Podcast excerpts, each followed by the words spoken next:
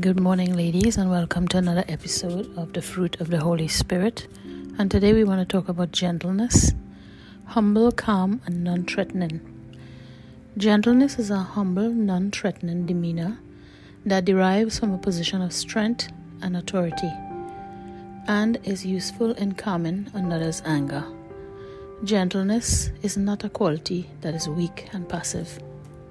Jesus said, "Come to me, all you that are weary and burdened, and I will give you rest. Take my yoke upon you and learn from me, for I am gentle and humble in heart, and you will find rest for your souls. For my yoke is easy and my burden is light." Matthew eleven twenty-eight and thirty. Matthew quoted Zechariah nine nine in reference to Jesus' triumphant entry. "Say to the daughter of Zion, see your king comes to you, gentle and riding on a donkey, on a colt, the foal of a donkey." Matthew twenty-one five. A gentle answer turns away wrath, but a harsh word stirs up anger. Proverbs fifteen one. "What do you prefer? Shall I come to you with a whip, or in love and with a gentle spirit?" First Corinthians four twenty-one. "Rejoice in the Lord always. I will say it again, rejoice. Let your gentleness be evident to all. The Lord is near." Philippians four four to five. "But in your heart set apart Christ as Lord. Always be prepared to give to everyone an answer, who ask you to give a reason for the hope that is in that you have in you. But do this with gentleness and respect." First Peter three fifteen. So, ladies, here's another fruit of the another segment of the fruit of the Holy Spirit: gentleness, humble, calm, and non-threatening.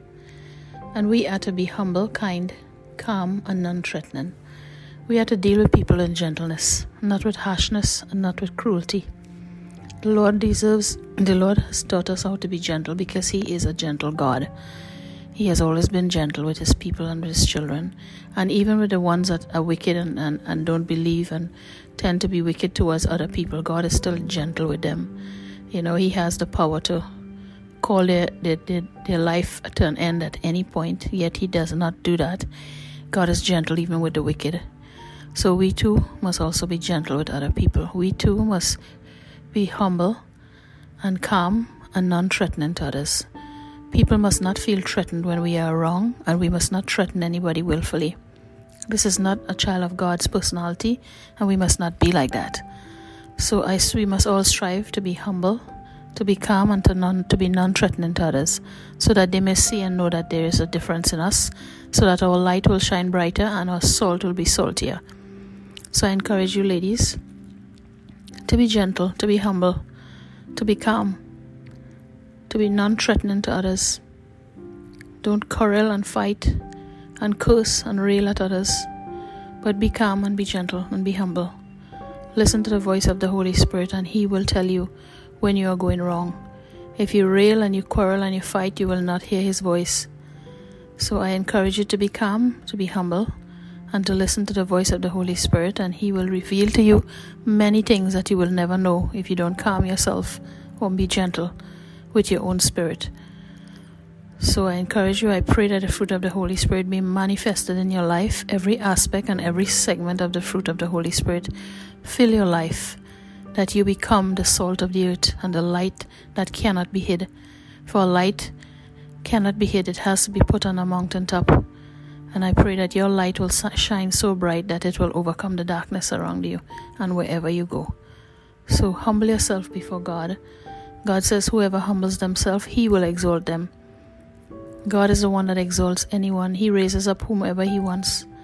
So when you humble yourself before God, even with prayer and fasting, God will raise you up in strength and character.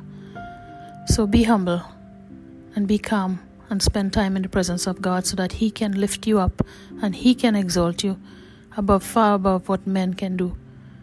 And before the face of God, you will be a better person. Let's strive to be better every single day. Let's strive to do what God has called us to do in a humble and a calm spirit. So with that, I leave you this day, and I pray that the Spirit of God will teach you and lead you and guide you in learning how to be humble and how to be gentle with others. Have a good day, ladies, and be blessed.